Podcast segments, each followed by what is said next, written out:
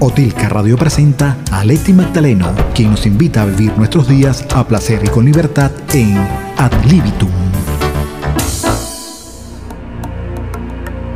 El corazón late fuertemente, las mejillas se sonrojan, las manos sudan y tiemblan, el cosquilleo en la barriga y un fuego intenso que te quema por dentro. Esa cascada de emociones y sensaciones las sentimos cuando estamos cerca de la persona que nos gusta y de la que estamos enamorados. Pero ¿sabías que todo esto es generado por una inundación de sustancias químicas, el cóctel cerebral de los enamorados, que está compuesto de dopamina, la hormona del placer, neurotransmisor que hace que las parejas se sientan eufóricas y enérgicas, haciéndolos adictos al amor.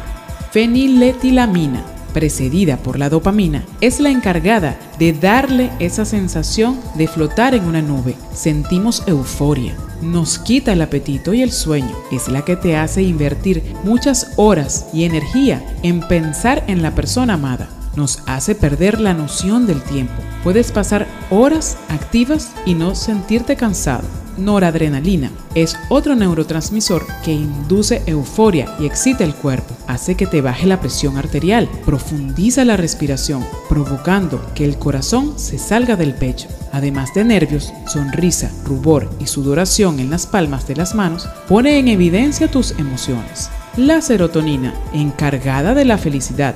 Esta hormona actúa sobre las emociones y el estado de ánimo y es la responsable del bienestar, del humor y de la sociabilidad.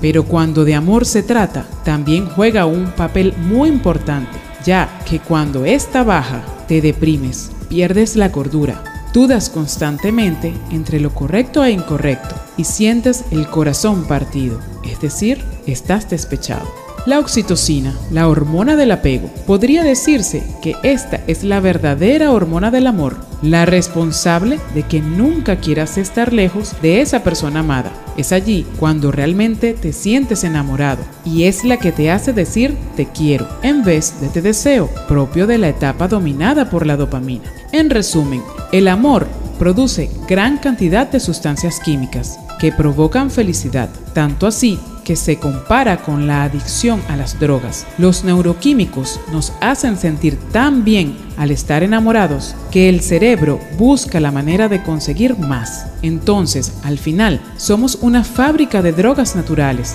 y simplemente convivimos con lo que nos ha mantenido vivos por millones de años. Ad libitum, un espacio donde tú eres el protagonista, conectando tus sentidos. Escúchame por Otilca Radio.